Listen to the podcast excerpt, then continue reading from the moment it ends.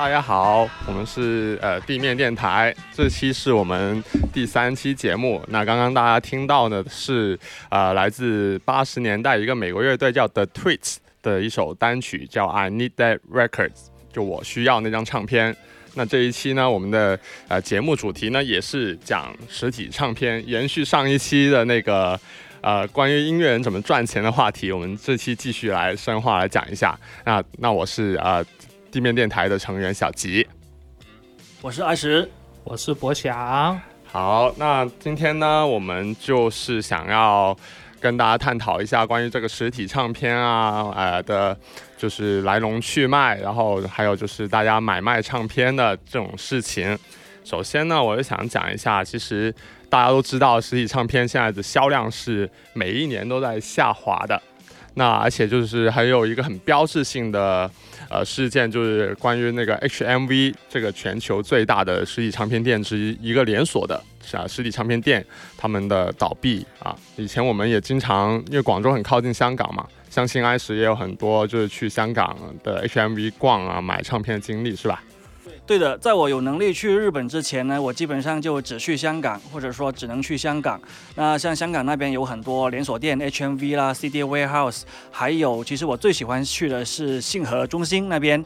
都是有很多的宝藏，就每次去都能够有很不错的收获。嗯，信和主要还是小店比较多吧，个体户哈。但是 HMV 当时它那个倒闭，还是其实大家还是有点唏嘘的。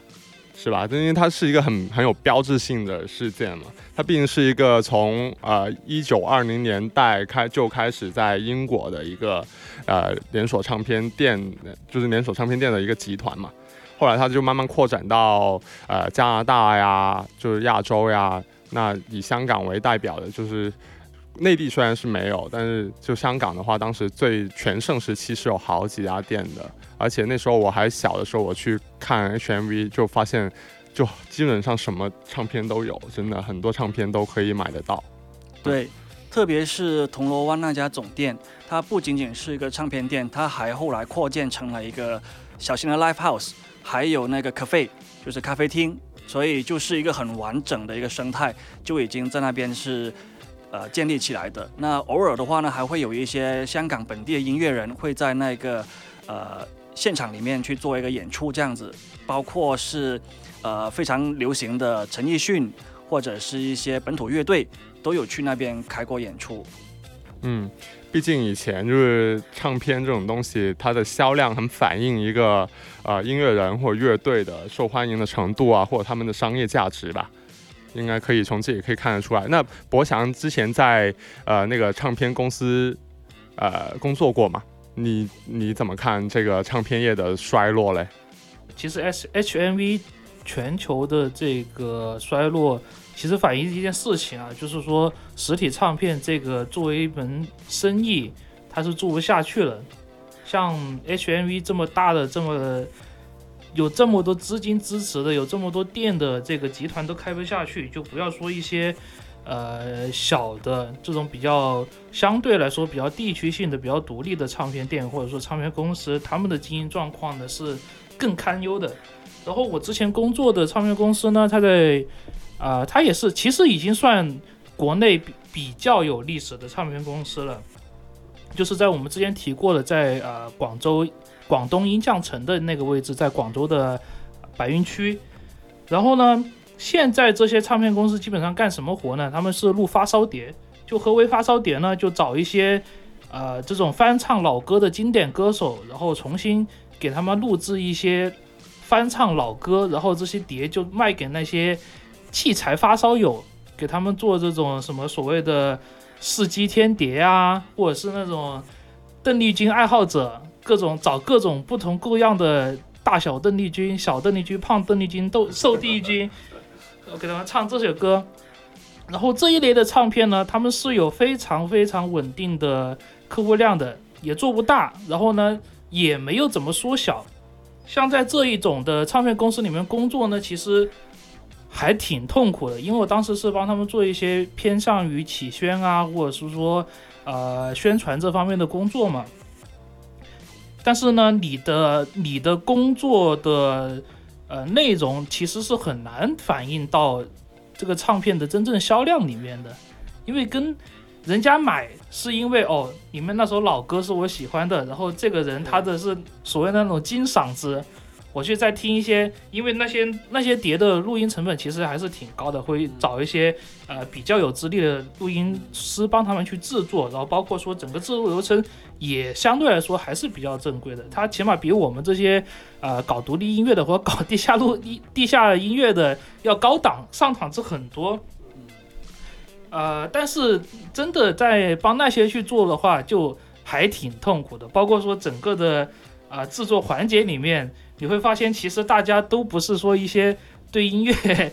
有很深的兴趣或者很爱好的人来做，工作，对，就是一件工作。嗯，然后包括呃，当时我的那个小组里面其他同事，就大家来之前都是一些啊、自称是很热爱音乐的大学生，然后进来发现 哦，怎么是来录邓丽君的？大家都傻眼了，你知道吗？啊，嗯，就是就是这个创作成本几乎为零，都是投入在录制上面了。不涉及太多创意的东西，对对对，啊因为他们一个现象是怎么样呢？比如说 A、B、C 三家唱片公司，可能一年之内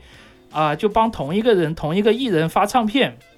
嗯，然后就是今年我帮他发，明年你帮他发，后年他帮他发，最后呢可能就是十几首歌打乱顺序而已。啊，对对对，但是就是说，呃，还是有一个消费的群体，他们在消费这些发烧天碟或者是车载嗯，CD 什么的，对对。啊、哎，那这样的话，这些会购买这些唱片的受众应该也会偏高龄化一点，是吧？可以这么说就是一些嗯阿阿叔阿伯这种城市的，包括说哦，我不知道你们有没有去所谓的什么音像展啊啊，我去过，啊，像嗯，一啊，你可以其实你可以说一下音你在音像展里面的见闻，我来跟你描，我来跟你解答一下。对我去年的话呢，因为也是开始有接触一些发烧器材，就是啊、什么呃很厉害的播放器啦，或很厉害的耳机这种，然后我就去了几个展，包括深圳、广州、香港我都去了。那上面的话呢，就是基本上就是你一一进门就是一大堆线，就是那个比麦还大还粗的那些线缆，就是一堆。然后的话呢，确实我眼睛所看到的呃受众吧，或者是入场者吧，基本上都是年纪会比较偏大的。然后他们也呃，然后里面的摊位呢，也几乎都是以器材为主的。器材跟设备，唱片确实也就是那种翻唱的发烧唱片，偶尔会有一些比较不错的原创唱片呢，都是那种王菲的什么日本首版。那这些唱片你再观察一下呢，你会发现，虽然看起来我们觉得说哇，王菲的碟、王菲的唱片，但是其实很多人去买它、欣赏它，就是因为王菲本身也是一个天籁。然后，所以他们会买那些什么呃香港的银银圈版啊，还有日本的手版啊什么，因为当时据说那个年代日本的录制技术是最厉害的嘛，对，日本、韩国的录制是比所以他们买的出发点就还是冲着王菲的天籁跟高音质去买的，对，跟王菲当时跟他不管你是跟张亚东合作还是跟窦唯合作，其实没有关系的。对 那其实我们可以看到，像这个，呃，这种音乐周边啊，是有一定的市场。当然说年轻人一点的，可能他没有这么多资金，或者说没有那么多的时间成本去买这些音箱啊，或者是搞这些设备，但是他多多少少也会受影响嘛。就是搞一些呃所谓的比较厉害的前端，或者所谓的比较厉害的耳机，就是也是保持在这个圈子里面，但是。呃，跟唱片 也没什么关系。你买一个音响，其实不是不是很支持得到这个嗯，呃音乐人的。对，就其实感觉这是另外一种兴趣爱好啊。其实它那个 CD 它里面的音乐，它只是说用来啊、呃体现这个设备的好坏的一个东西。但并不是真的去，很多人可能也有一些人是真的在欣赏音乐，这个不可否认。但是可能很多人可能他们关注的更多是你用的什么线材，是吧？所以就是嗯，所以就说其实这个呃实体唱片的这个产业就开始有点从以前的那种很大陆的大家都会买唱片，喜欢一个乐队就去买唱片的这种感觉，慢慢慢慢就消磨了。其实很多时候大家也知道是呃从九十年代后期二千年初开始，因为流媒体出现嘛，其实流媒体这个东西就一直在侵蚀啊、这个实体唱片的这个份额啊。但其实流媒体感觉我们上一期节目也讲了，其实它也没有真的赚到多少钱。是吧？最近的关于流媒体卖唱片的最大新闻，某个两个字的男明星，他的一首单曲，一首卖三块钱，现在已经达到了破亿的销量。所以说，你们觉得流媒体不行？但是它里面，哎呀，我不知道这样会不会又会引起一些，先不讨论啊，先不讨论，我们不讨论这件事情有没有，就是说它里面是怎么操作的。嗯，嗯，就我觉得我比较不理解卖，也不是不理解，是比较不了解卖单曲的这个事情。嗯。啊、我能想象到的可能就是说，呃，像什么 DJ 啊，或者说比较老派的时候，或者说卖单曲会产生。呃，会有买单曲碟的这个需求，因为啊、老 DJ，因为以前的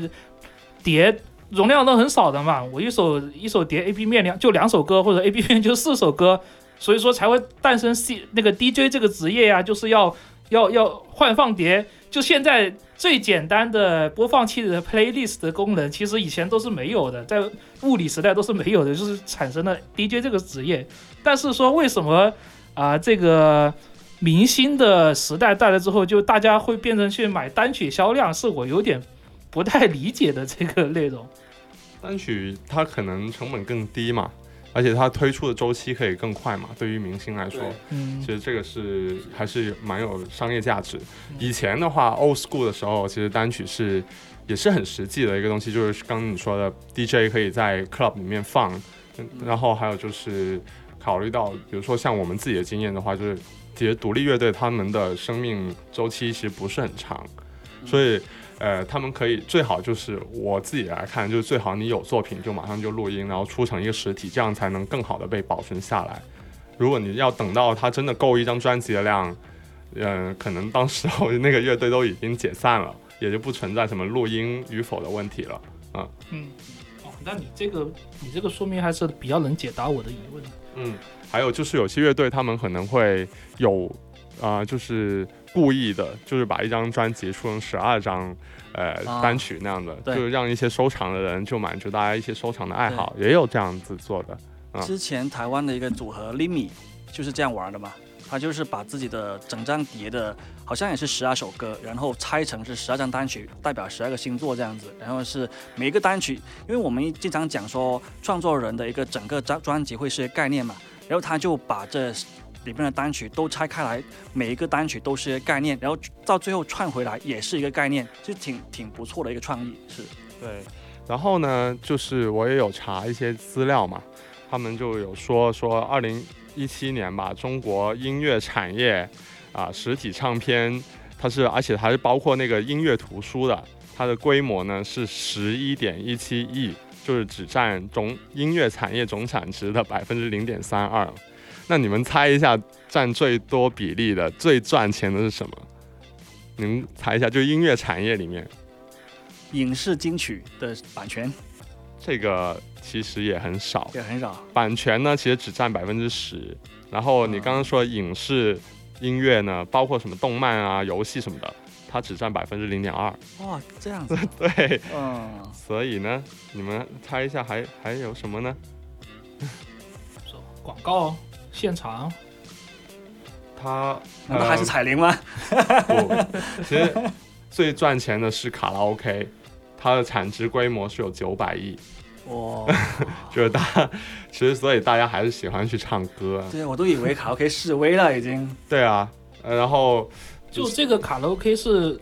你是说的卡拉 OK 产生的收益，还是说卡拉 OK 在它就是它就是这个行业的里面的产值嘛，哦九百亿元。哦嗯，就全球来看的话，呃，刚刚我们说的是中国嘛，啊，全球来看的话，其实那个实体唱片是有回潮嘛，特别是虽然 CD 的每年的销量都在下降，但其实啊、呃黑胶啊，还有磁带这些相对来说，呃，说是复古吧，你也可以说是复古，但其实它也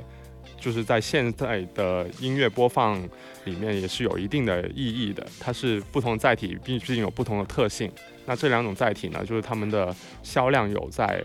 回潮。那呃，你们是怎么看这个回潮？你们自己有买这个黑胶和磁带吗？嗯，我是主要买 CD 为主。对，就一个是因为情怀吧，因为我的那个年代就是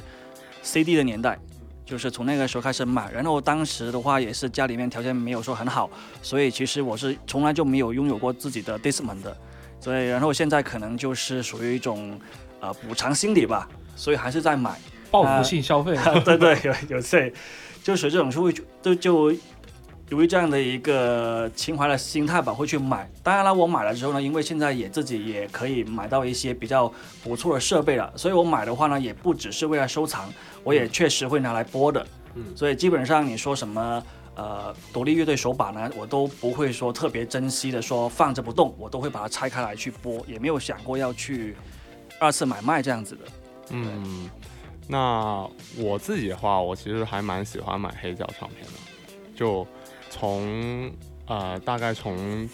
四五年前开始吧，其实真的开始国内开始黑胶回潮之前，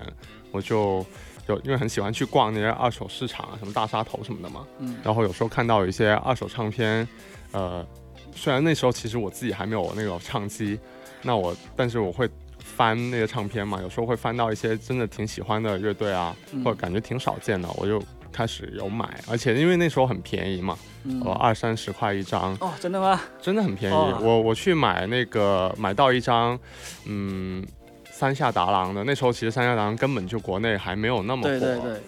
就买了一张他的 Greatest Hits 那张哦专辑，呃，黑胶，我在呃那边买好像是三十块还是四十块吧，现在应该是不可能，不可能啊，现在。不可能，对，但其实也就是几年前的事情而已，啊，对啊。但当然，如果你去买那什么罗文啊，就是很很有名的那种港台明星的黑胶，他们还是很贵的。对对对，因为那些阿姨在那里卖碟卖盘，其实他们还是会看，对对还是有有经验的。但是如果你去找一些比较偏门的，或者你某一个日本的朋克乐队，你觉得很棒，但其实他们他们根本不知道那是什么，所以就会卖的很便宜给你。我卖碟可能真的还是比较偏向于买来，就是说为因为这张碟我没有看过，所以说我才会买，或者是说啊、听完现场之后，我觉得想支持这位音乐人的时候才会买。嗯。因为呃，我大概买了一点，我买的不是很多，我的 CD 可能加起来有个二三三四十张，然后呃，像黑胶啊、磁带这里加起来也就是可能也就这个数字二三十张这样子，然后从来我也没有我也没有唱机，嗯。嗯。然后呢。也没有播 CD 的机器，我原来是电脑上有个光驱的，然后后面把那个光驱我已经拆了，换成硬盘了。然后呢，为什么买黑胶呢？因为黑胶很炫，哦。对对对，这是我觉得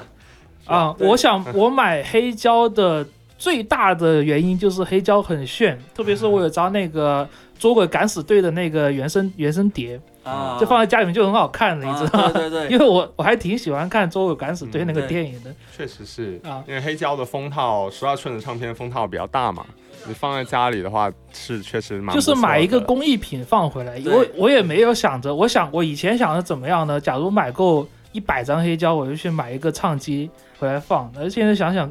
一百张黑胶占地面积也忒大了，还好吧，你可以放在柜子里面，对啊，黑胶很很薄嘛，很重的好吗？很重。对啊你很重真竖着放就行的真的超级重。然后特别是，主要是后面是让什么让我彻底失去了买碟的兴趣呢？就是呃，像各种什么现在开了一些新的酒馆啊、咖啡厅啊或者奶茶店啊，啊就搞一些所谓的这种黑胶墙，黑胶墙、黑胶封套装修，哎，就觉得没意思的文化被人偷走了的啊感觉。那些都是批发的，他们根本就不用看里面是什么的。对对啊对啊就是那种像卖垃圾一样卖。也是一样嘛，他们就觉得这个封套挂上去放出来很炫嘛，很好看。对啊，我好几次忍不住想买黑胶，都是因为那个被那个封面吸引到，因为真的是那个观感非常的好，比 CD 好多了。对啊，但是就后来还是忍住，我现在一张黑胶都没有买过。对我我最喜欢就最忍不住的就是那个 Pink Floyd 的那些啦，哦。而且很他们设计封套都是一个经典嘛。对，然后还有就是那个 King Crimson 那个嗯。那个 In the Cause of King Crimson 那张那张就是粉红色，然后有个人在呐喊那张，对对，最也是很想买的，对，嗯最有名的。但是就我还后面还是忍住，因为确实那个时候已经很贵了。这种的话，老板也很识货，嗯他就会可能卖到三四百这样子。嗯，对我就想因为这种是真的会会很多人去关注它的。对，特别是国内，我觉得国内最受关注的黑胶应该是黑豹那一张专辑吧。啊对，哎，说起这个，我确实前两天看了陶喆的一个 vlog。陶喆现在有在自己的 YouTube 频道上面做 vlog 嘛？他有一个就是说台湾成品在结业的时候办了一个黑胶展，他去看的时候呢，就在上面有一个墙，就是说历年来的 Top Fifty、Top 五十的黑胶的售量在台湾地区，呃，黑黑豹那张是排第二的，就永远排第二，对，永远排第二，对，永远有前面名次。对对。这个应该是整个的华语地区，我觉得不管说第一，不管说最有名的，但是应该是相当有名的一张黑胶专辑了。对，就是说会以黑胶这个形式的。嗯，嗯，而且他当时也是魔岩那边发行的嘛，所以应该也跟台湾地区的那个渊源很深咯。嗯，所以其实刚才大家讲到一个很重要的点，就是说黑胶放在家里好看。那其实这个就关系到呃那个这个唱片的设计了，对吧？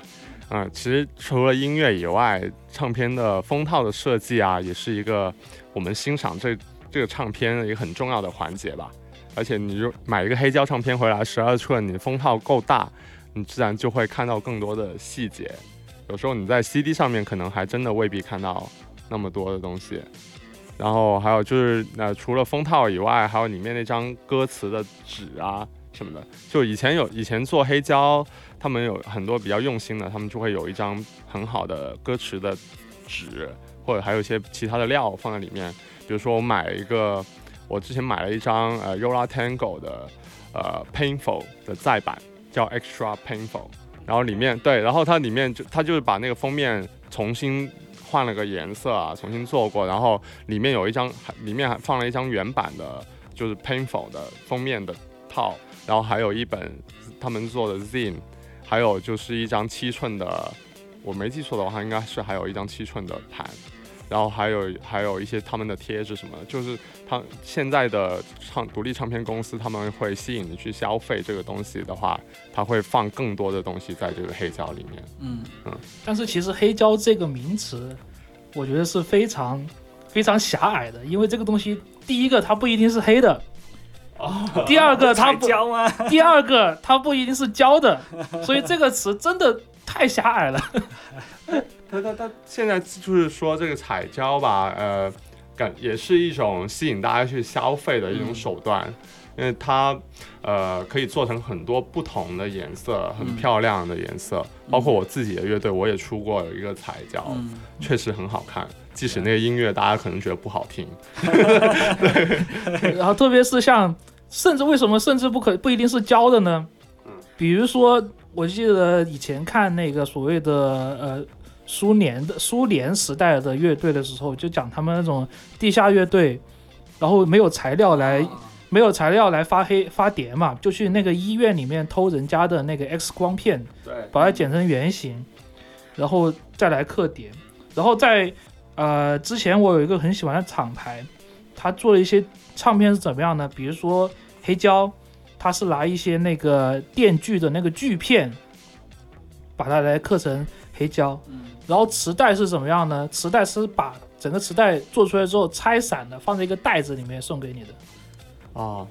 就是让，然后里面会附一张那个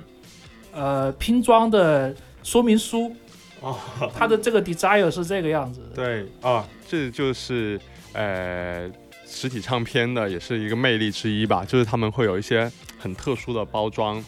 我也听说过有一个呃日本乐队的唱片，他们也是那种很死呃就很死硬派的那种呃 hardcore 乐队吧，然后叫 Kilai，他们就是把自己的一个唱片呃装到了一个呃好像是装到一个砖头里面了吧。然后你就是你要你要把那个唱片拿出来，就是你要把那个砖头要敲烂的，但是你敲烂的时候可能就会把那个唱片也损坏了。嗯，对你们这么说的话呢，其实我也确实想起我毕生买碟的话呢，我是很一个总是说自己很注重作品的一个人嘛，所以其实我觉得一个乐队一个音乐人他自己的原创音乐，他要出张专辑的话，那张这张专辑的设计，呃，以及里面的理念，其实都还是他的作品的延伸来的。对，这个我很赞同。对对对像你刚你们刚刚讲那种各种奇形怪状的唱片的话呢，我就想起了一个可能已经不能说名字的云南乐队。对他之前出了一张啊、专辑，那个是 CD 来的，然后那个 CD 盒的话呢，跟那个 CD 的啊、歌词本呢，他是用了他搜罗回来的那些打口碟的歌词本去再制作而形成的。也就是说呢，每个人虽然都是买这张专辑，但是呢，每一张每一套唱片的封面跟那里面的歌词本都是不一样的。它你就会看到是呃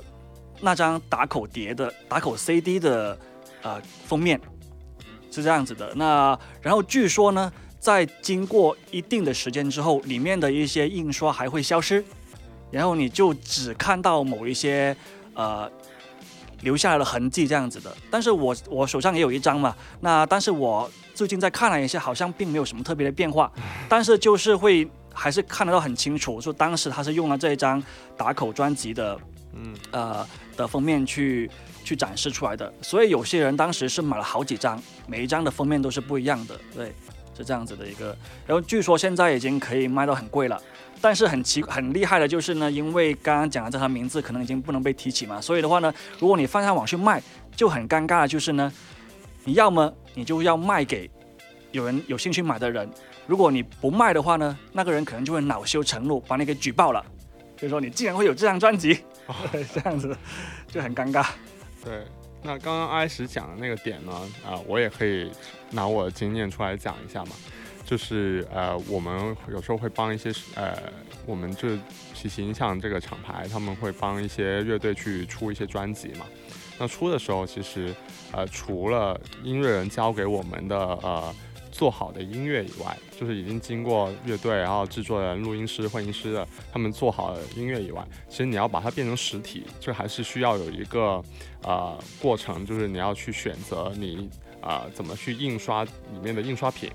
包括你 CD 你可能会有个歌词本吧，然后你歌词本其实你要用什么纸，这些其实我们都是会考虑的吧。还有就是我们以前也会做一些比较少少量的手工有手工感的磁带，那这磁带的话，我们一开以前也会尽力去想一些特殊一点的办法去把它做一个包装，比如说在磁带上面用喷漆，就是先做那个 stencil，就是用纸片把那个呃。就是镂空一些图案，然后你通过那些镂空的位置去喷，把那个呃喷漆喷到那个磁带上面，然后就你就形成一个特殊的图案了。然后而且是每一个都会有点不一样的，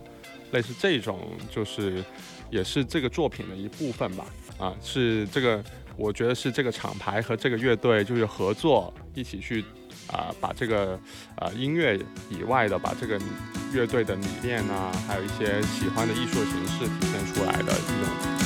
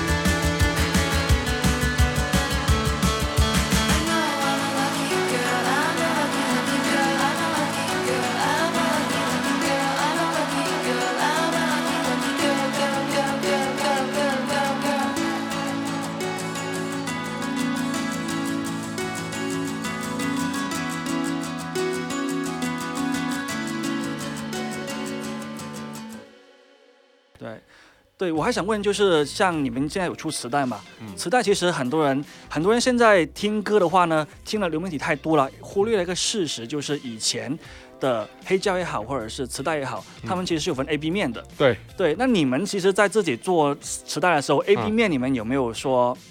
去做一些不同的一些设计？哦，有这个其实是呃，也是听音乐的一部分吧，就是翻面。以前嗯我们要听磁带，你要听完一个专辑就要翻面。嗯呃，那现在呢，呃，我们考虑到大家要方便，有时候我们会，呃，比如说一个五只是有五首歌的 EP，我们就不会再把它分到 A、B 面两面去放了。我们嗯可能就是说 A 面和 B 面是一样的。嗯而且这样也方便大家，就不用放进去机器之前去分开，就说我先看看这个是 A 面还是 B 面，就不用，因为两面都是一样的。而且我、哦我听完第一次，我想听第二次的哦，话，我直接就不用就不用倒带嘛，啊你就不用对倒带，你就直接翻转就可以直接再听第二面，对。就听第二遍，就很、嗯。就比较方便。嗯。但是我们也试过说，呃，就把故意的去把一个专辑的 B 面放一些别的东西进去，但是我不说，我不说是什么，对对对，就等大家自己去发现。嗯。那，这你以为 B 面是空的，但其实不是空的。嗯对对，嗯因为我也想聊一下往事，就是现在可能大家确实听流媒体听的比较多，就是歌单也好，或者是一整张专辑也好，都是这样一直可以放下去的嘛。嗯像我们以前的一些观察的话呢，就比如说大家很喜欢聊的 Pink Floyd 的《月之暗面》，嗯，它其实当年出黑胶的时候也是有 A、B 面的。大家其实不知道有没有了解到，它其实 A 面的话呢，就是 A 面跟 B 面的主题是不一样的。它的 A 面的主题讲的是时间啊、生命啊一些内在的东西，然后到了 B 面的时候，就是第一首歌就是 Money 了嘛，嗯然后就已经开就开始换了一个主题，是讲一些社会上的东西了。所以，如果以前的人最喜欢收藏这些东西的话呢，就是会对这些概念是会有追求的。那现在我就不晓得大家还会不会说去刻意去了解这样的一些文化跟历史，但是我觉得还是它在我们收藏的一个实体之外，会是一个相当有价值的一个历史的一个观察吧。嗯，就是说，因为实体的东西，毕竟它可以调整的东西，可以去，呃，就是可以调的，可以去玩的东地方太多了。对它毕竟是一个出版物，是一个印刷品，嗯对对对。对，它可以用一些印刷品的这个玩法来展现自己是的，每一个环节都可以去自定义，去去玩。对。然后对，然后还有就是，呃，刚刚小杰讲到 A 面跟 B 面嘛，其实这个东西在老外那边就是 A side 跟 B side。嗯，那 B side 的歌呢，通常来讲是属于那种比较冷门一点的、屁对一点的对，比较对对对。然后的话呢，就可能相对讲没那么热门的，对，对。然后过了一会儿之后呢，我一些乐队可能成名了之后，他就会把自己的所有的 B side 的歌曲又会重新拿出来去出一张完整的唱片，这个也是一个过往的一个文化现象吧。现在好像也确实没有人在玩这个东西了，主要是没有人有没有会 B 赛提，没有人会提 B 赛，对对对，已经消失了，了。这个文化也已经随着这个唱片的消失也已经消失了，已经改变了，对。但是其实像什么 Plastic Love 就是著名的 B side 啊名曲，在若干年后被人翻出来奉为神曲的这样一个操作。但是现在就是已经没有说有个乐队专门出一张有十几首歌的 B 赛的一个集因为，因为没意义了嘛。嗯以前是因为载体的限制，你不一定要分一个 A side 和 B 赛的。现在我如果我说我出十二首歌，我觉得十二首歌都是我真情实意的，我为什么要人为的去把它区分？这个是上等的，这个是下等的，没有必要嘛。这个以前是因为时代的限制，现在没有这个时代的限制之后，何必去何必去搞这种事情？而且现在大家也很少说会一张专辑从头听到尾了吧？对对，肯定是会，因为流媒体很方便吧，嗯就你可以自己挑想听哪首听哪首，或者你根本就不挑嘛，你就是看推送嘛。你就那个比如说随机随机播放一放，是啊，对啊，是的不像以前就所谓的听音乐的仪式感，就你还是要把那个唱片拿出来放到唱机上面，然后从头听到尾那种。听黑胶是真的很有仪式感的，你还要拿一块布，嗯拿个海绵，去把它上面尘抹干净，嗯，然后才能很庄重的放在那个黑胶机里面。然后黑胶机还有一个透明的，有些是亚克力，有些是玻璃的盖子，你还要把那个盖子关上去。这个整个很多这种步骤，它就会产生仪式感的。但是我觉得，呃，我们今天其实还真的不是讨论这些唱片他们的设计的美感的问题，嗯。因为呃这些东西呢，以前是一种商业手段，但是我们其实今天第一句话都说过了，H M H M V 都死了，对。啊，唱片工业其实是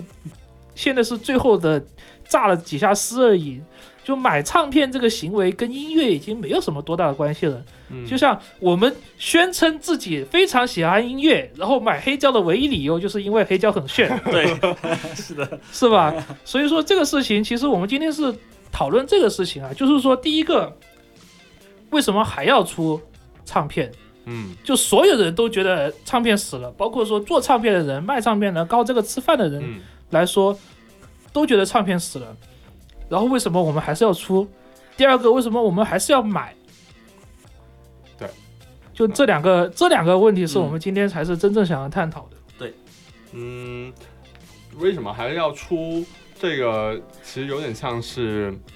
你从音乐，你从创作出来，你从吉他上面弹几个和弦开始，然后到最后成为一首歌，呃，出唱片感觉是这个要完成事情的一个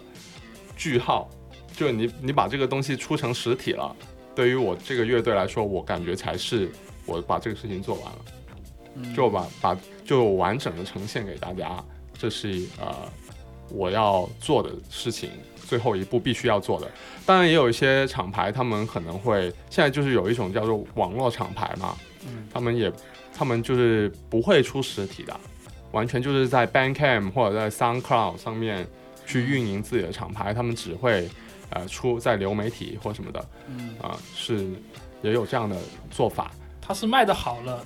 觉得这个东西有销量了，才会印实体，然后把实体定价定得很高，对，它的附加价值很高，然后它当然也会附其他很多东西，但是你嗯是一种这种上供行为，对，也可以这么说吧嗯，但是就对于我们来说，其实好像是一个比较自然而然的。毕竟我们可能是呃长大的环境也是那种听实体唱片嘛，对对，也是听磁带或者 CD 啊、Discman 什么的，所以自然还是会有一个你说恋物癖也好，或者是一种念想也好，就还是觉得要出成实体才行啊。嗯，对。其实关于实体跟现在数字化发行的一个区别，我其实作为一个购买者，我有时候会在想啊，像你刚刚小迪讲的，一张唱片它不只是说唱的或者弹吉他那几个人在做贡献的嘛，是的，其实背后还有很多的一些幕后人员的，嗯包括谁去设计封面，谁去做混音，谁去做一些起宣这种文案的操作。那现在现在一些流媒体网站基本上是找不到这些相关的资料的。是的。那我自己在买唱片的时候，有时候我会觉得很感动的，就是在一张实体唱片的那个歌词本里面，其实你能看到每一个人所做的贡献，特别是有时候一些唱片它是众筹的，他还会说特别明谢某某某某某某一大串一整版的名字，说谁去帮忙众筹啊这样的一个呃发行的成本之类的。所以我自己作为购买者，我是。觉得这是一个挺让人感动的事情。那现在的话，就确实消失了这个这样的一个载体。对我也是那种很喜欢看那个歌词嗯内页，就是包括他写明谢什么乐队啊什么的。嗯呃，我其中一个我最近感到挺感动的一个，也是关于这个歌词本的，也是啊、我就在有一天我在真音堂，就广州的一个唱片店，没事儿我就在看那个唱片，然后其中有一张啊、日本的一个 Rock 乐队还蛮有名的 Toe，他们他们的那个唱片就在那个架子上，其实是一个人寄存在那里，并不是卖的。嗯然后我就呃手多多我就拿下来看了一下嘛，然后我看了一下里面那歌词，呃歌词的那张纸，他还写了很多就是呃九十年代或二千年左右的那种日本地下的那种 scream 或者 emo 乐队的名字，他们就明谢这些他以前一起演出一起玩的这些乐队。虽然现在 TO 已经是一个挺有国际影响力、挺有名的乐队了，但是你看到那个还是觉得说，还有就看到他们现场演出，你还是会体会到他们还保留着以前那种地下圈子的那种呃气息，嗯就还是嗯包括你看他们演出也是那种非常的呃情感非常，就是把自己的情感毫无保留的展现在你面前的，就感觉就要把自己撕开来给你看那种感觉的一个这样的一个乐队，所以就呃。这种东西，这种感情其实是超越他们音乐本身的，嗯还还有一个就是历史的记录吧。嗯就是有一种承载时代的这种。是的，对对对对，呃，你说起这个历史记录，上次我不是去了广州一个独立音乐人 Hoover 的家里嘛，对它里面就有一张许冠杰的唱片。那我们一般人可能就觉得说，哎，许冠杰，许冠杰呗，那他自己会弹吉他，会唱一些香港的歌曲。但是如果你翻到背后，它那个是一个黑胶嘛，嗯背后是有印了一些制作人的名字的。你会发现，谁帮这张专辑去弹键盘的呢？是小事小事哲哲哉。哦，哦，对 他小事哲哉，甚至不是监制，也不是什么啊幕后的工程呢，他就只是 credit 是弹键盘而已。我我觉得哇，好奢侈啊这个。然后那个呃出品人是关维林，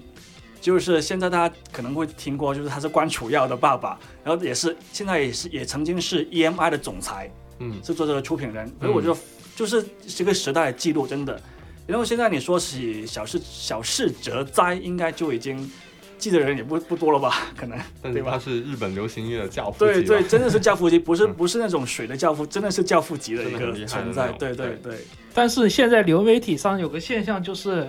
有一些特别标榜自己会多面手的歌手，不说名字啊，嗯会在他的这个，比如说滚动的这个歌词字幕里面，他会添加从作曲到制作到混音到母带，只要是他一个人做的，就全部编到他名字。这个时候呢，就会把嗯这个做碟的所有细节的里面中间的人写出来，因为全部都是自己嘛，对对对就看起来就很酷啊。啊，对然，后当时当然，其不让实两别人挣一分钱。不是别不让人家挣一分钱，就是说已经变成了一个他来标榜自己的创作能力的地方了。因为呃，像很多的这个所谓的呃原创啊，因为你一看最后就填个词，他也敢拿出来叫做原创嗯啊。这个其实是我觉得是。整个唱片工业，它展现在大众的面前，它里面的细节制作的部分是很少的。嗯我觉得应该没有多少人是了解一张唱片是怎么做出来的对，嗯啊，特别是对于这些独立厂牌，像小吉这种独立音乐乐队，或者是说独立厂牌来说，所有事情都是自己搞的时候，其实灌一个唱片不是说我唱歌然后录进去就搞定了，它是一个还挺复杂的事情。嗯是的，其实整个流程会有很多不同的环节，有很多不同的人去参与的。嗯。嗯，对，对现在确实大家也是把一首音乐的创作会简单化为词曲作曲作者嘛，别的就没有。人在意了。是的，但其实确实现在门槛也低了嘛，嗯，确实是一个人以一人之力也是可以做得到的。对，嗯其实现在混音的条件已经好很。嗯，相对来说其实很简单，而且你上网学很快就学会了。其实，像其实像最近，所以我刚刚也想起最近我们在讨论的一个点，就是跟朋友聊起王菲不是说要出新专辑嘛，那很多人就会觉得说，哦，王菲出新专辑啊，可以听王菲唱歌了。但是我这位朋友呢，因为他很很在意那些制作人的风格，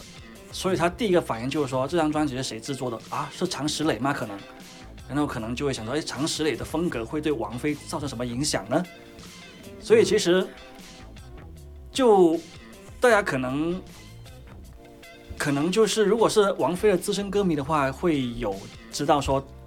以前张亚东跟窦唯会对王菲的创的风格会造成什么样的影响嘛，才会形成说大家现在听到王菲什么样的。那现在他如果是换成常石磊的话呢，又会有什么样的一个新的不一样的感觉呢？所以如果你从这方面去了解的话，其实有时候你听歌就会获得不一样的一些感受。嗯，就不只是说总是听王菲的天籁的声音，她的声音有没有变老啊，有没有退化啊这种东西，其实在这在嗓音之外，在作词作曲之外，我是觉得，呃，就是现在感觉国内市场还不够，就是这方面的市场还不够大嘛，就是它没有办法包容一些很风格化的东西，包括呃演出的场地，还有呃唱片店，他们不可能说，呃，我这个场地我只做朋克演出，或我我就只做呃金属的演出，虽然也有，比如说在北京，北京十三 Club 它就是一个只做金属演出的场地，基本上。嗯但是，呃，但是其实纵观全国的话，大家都还是那种把这个一个做生意嘛，就有嗯有演出我就做喽。对那但这也很正常，无可厚非啦。但是，呃，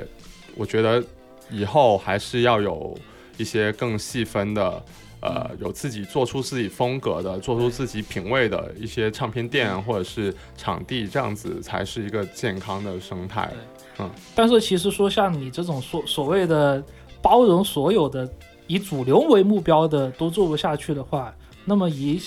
小众为目标，其实是我觉得应该不是不是相对的，而是是走了另外一条道路上面去。嗯，对，它不是不是相对的，它不是两者对立的。啊，只是说大家走的路不一样。对嗯而且我在想，会不会是以前经济压力没那么大，比如说厂租啊这些，像以前比如说我们广州这边喜窝，大家一想到这个名字就会觉得它的雷鬼气息是很浓的嘛。嗯，这个就跟刚刚博翔说的创始人的灵魂有关系，对，也跟他的一些演出的呃的乐队风格、音乐风格有关系吧。嗯，对，但是但是那个时候呢，可能就是你看什么租金啊什么的，压力也比较小，所以他是有更大的余地是说，哎，我就算是一个月只做那么两个雷鬼音乐的乐队的演出，可能也还好。但是现在的话呢，你一个月只做两个这种演出，你别的不做，那就没得做了，就相对讲那个生存压力会大很多了，嗯是吧？所以迫不得已，你就说啊，那我要也是怎么样也得把这个场子给填满，就生存下去这样子。主要还是比较难在这上面找到一个能赚钱的手段。嗯，因为你以前说，比如说你以前我可以说我开个唱片店，我卖一些明星的碟来养一些啊、呃小众的碟，但是是现在反正是你不管你什么碟都卖不出去的。对，是不是？对对对，对，好，那我们刚才讲的就是实体了哈，嗯其实就实体的唱片店啊、场地这些，但其实相对的，在网上其实有很多人他们在买卖唱片，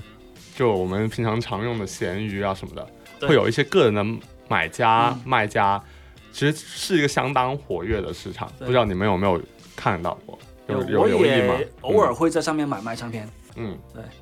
哦，偶尔会在上面买买对卖买跟卖都有试过。都有嗯，啊。博翔呢？博翔其实是比较少，是不是？但有看吗？我比较少。我一般像这种个人交易的话，都是说朋友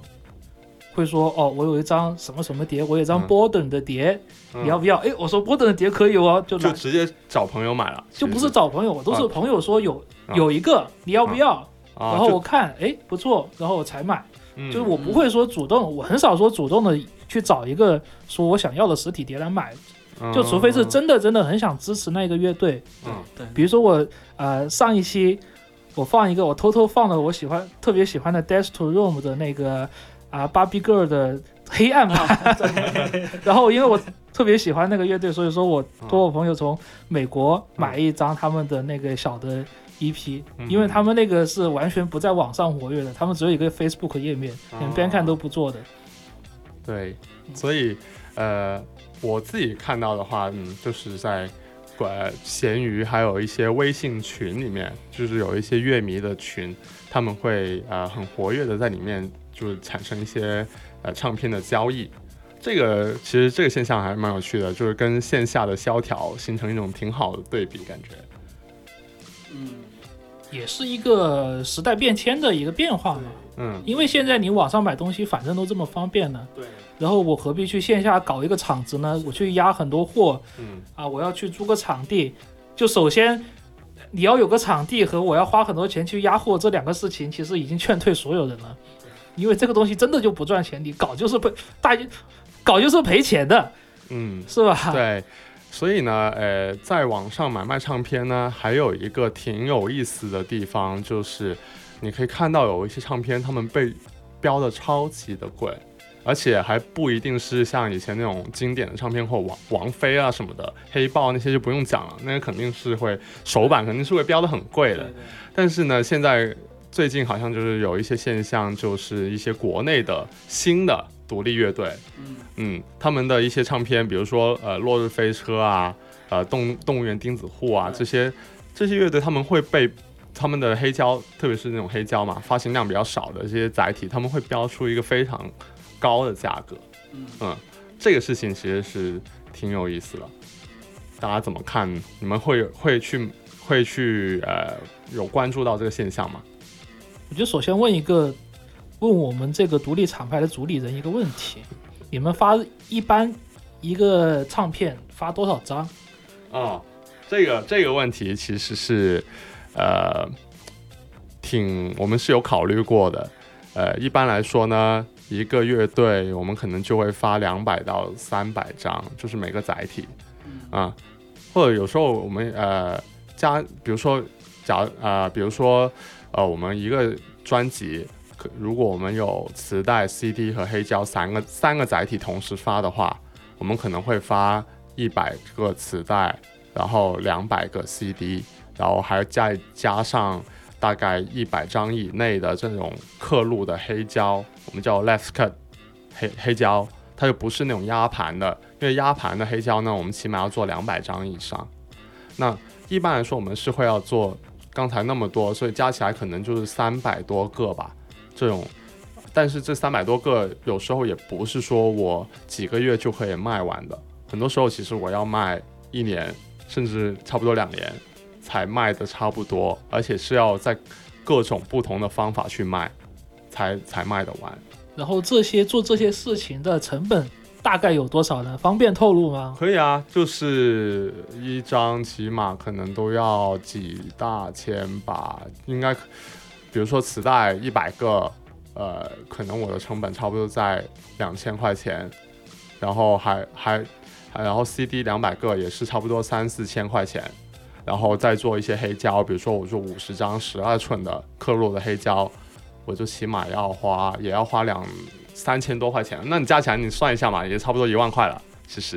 啊而且这个还不算乐队他们付出的成本，就是他们录音的混音的成本，这个是不算的，对，创作啊、时间啊什么的那些，也不算我们自己的人力成本。就是光是那个制造的那个成本。对，刚刚光是讲那个光是制造，就也不算我们在发货啊、打包这些都不算，嗯，就已经是这个钱了。所以我觉得先问这两个问题呢嗯，比较便于我们听众朋友来理解这个。我们刚才说这件事情，就是说嗯为什么我们会惊讶有人在呃有黄牛或者是说这种碟贩子他们来炒卖这种独立乐队的这个呃唱片，嗯，就是说啊、像小杰说的，他们发的也不多，两三百张，这个说这在整个唱片界里面约等于没有发过，嗯，是的，对，约等于没有发过。约等于没有，四舍五入就没有了。是的，然后花的成本呢，其实你要真说高吧，倒也不是特别高，但是也是万把块钱的事情。也是不少的一笔钱。对，嗯就起码说有好几个人要凑这么一一万多，因为还有录音嘛，录音还是要花不少钱的。对的，就一万多块钱，起码五六个人凑一万多块钱，它也不是件小事。是然后呢，整个过程中，我相信乐队和厂牌之间也不太赚钱的，能补平这个数就不错了。对啊，对，是吧就不亏就不错的。然后呢，？一般定价是多少呢？呃，我们是按照容，就是里面的内容的多少去定价的吧。嗯，一般来说，比如说，呃，EP 我们可能就是 CD 的话就是六十块钱，专辑的话就是八十块钱。嗯那如果是呃国内以外的乐队，因为我们也有发行一些香港啊或者日本啊，甚至是美国乐队的专辑嘛，那我们就会在这基础上再加十块钱这样子，因为确实会产生一些运费啊，嗯什么它成本是会更高的，嗯那我们就会贵一些。对，我觉得一般乐迷购买者的心理价位跟你讲的差不多。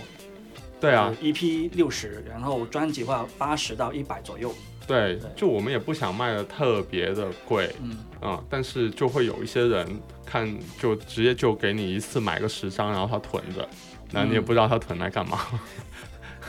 但是作为我我的我的观点是我当然希望我这十张与其在你那里囤囤着，我为什么不能有十个不同的人买到呢？所以这个其实是一件很古怪的事情啊。嗯第一个，嗯这个圈子又很小，对，是，然后它又不产生价值，然后居然会有人来炒。是啊，对，这个这个其实是好像大家看到这个东西确实是有利可图的，嗯啊、就是在呃不说炒不炒卖吧，但是就是会有一些人看到你这个东西就是一个呃发行量比较少的，看起来比较难得到的、难入手的东西，他就会标一个高一点的价格，也确实会有人去买。嗯，真的就是有人有些人他们是消费得起的，就一张 CD 一千块，他们是会真的有人会去买的。你这么讲的话，我觉得它有一个比较尴尬的情况，就是比如说我们一开头讲到了 HMV，如果你去 HMV 里面说我要买一百张陈奕迅的，我们说欢迎欢迎，HMV 马上说欢迎你再来，是吧？完全无所谓，你就买一千张都没没问题。对啊，但是你这种的话，就是说，因为我本来就是出了那个两两百张商品，两百张商品，但是我又不太愿意你一下买四五张，就我觉得挺是挺矛盾的。对，很矛盾。就我觉得这个其实就是艺术家跟商人的区别。对对对对，这其实里面涉及到一个比较 tricky 的问题，就是说，刚才一开始呃博强问的，我到底要做多少张出来？嗯如果我做，呃，就是如果我做了一呃一万张，我当然无所谓啊，你就买呗，你买一百张我都不管你啊。但是我只做了那么少，但是我不可能做一万张，而且其实呃不说这么夸张的数字，就是说我到底要出两百张还是五百张，这个其实我也要想一想啊。就它它虽然差差三百张不是很多，约等于没出过嘛三百张，但是 但是你这个钱我自己要掏多少钱出来，这个这个钱还是我要考虑一下的。就我不是五百张我马上能卖得完，不是能马上回来的，那我就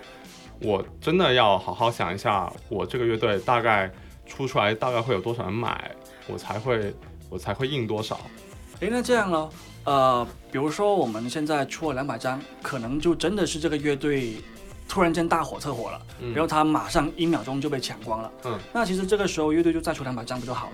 是啊，是吧？然后就是这种就叫再版嘛，这其实也是很正常的事情吧。嗯但呃，怎么说呢？就是再版的话，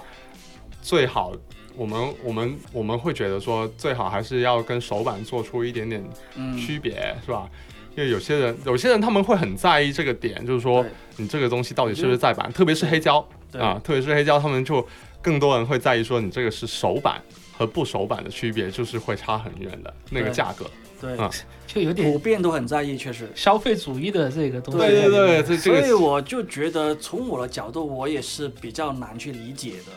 嗯，因为这个乐队它本身就才成立了可能两三年，嗯。然后就已经在很纠结这个首不首版的话，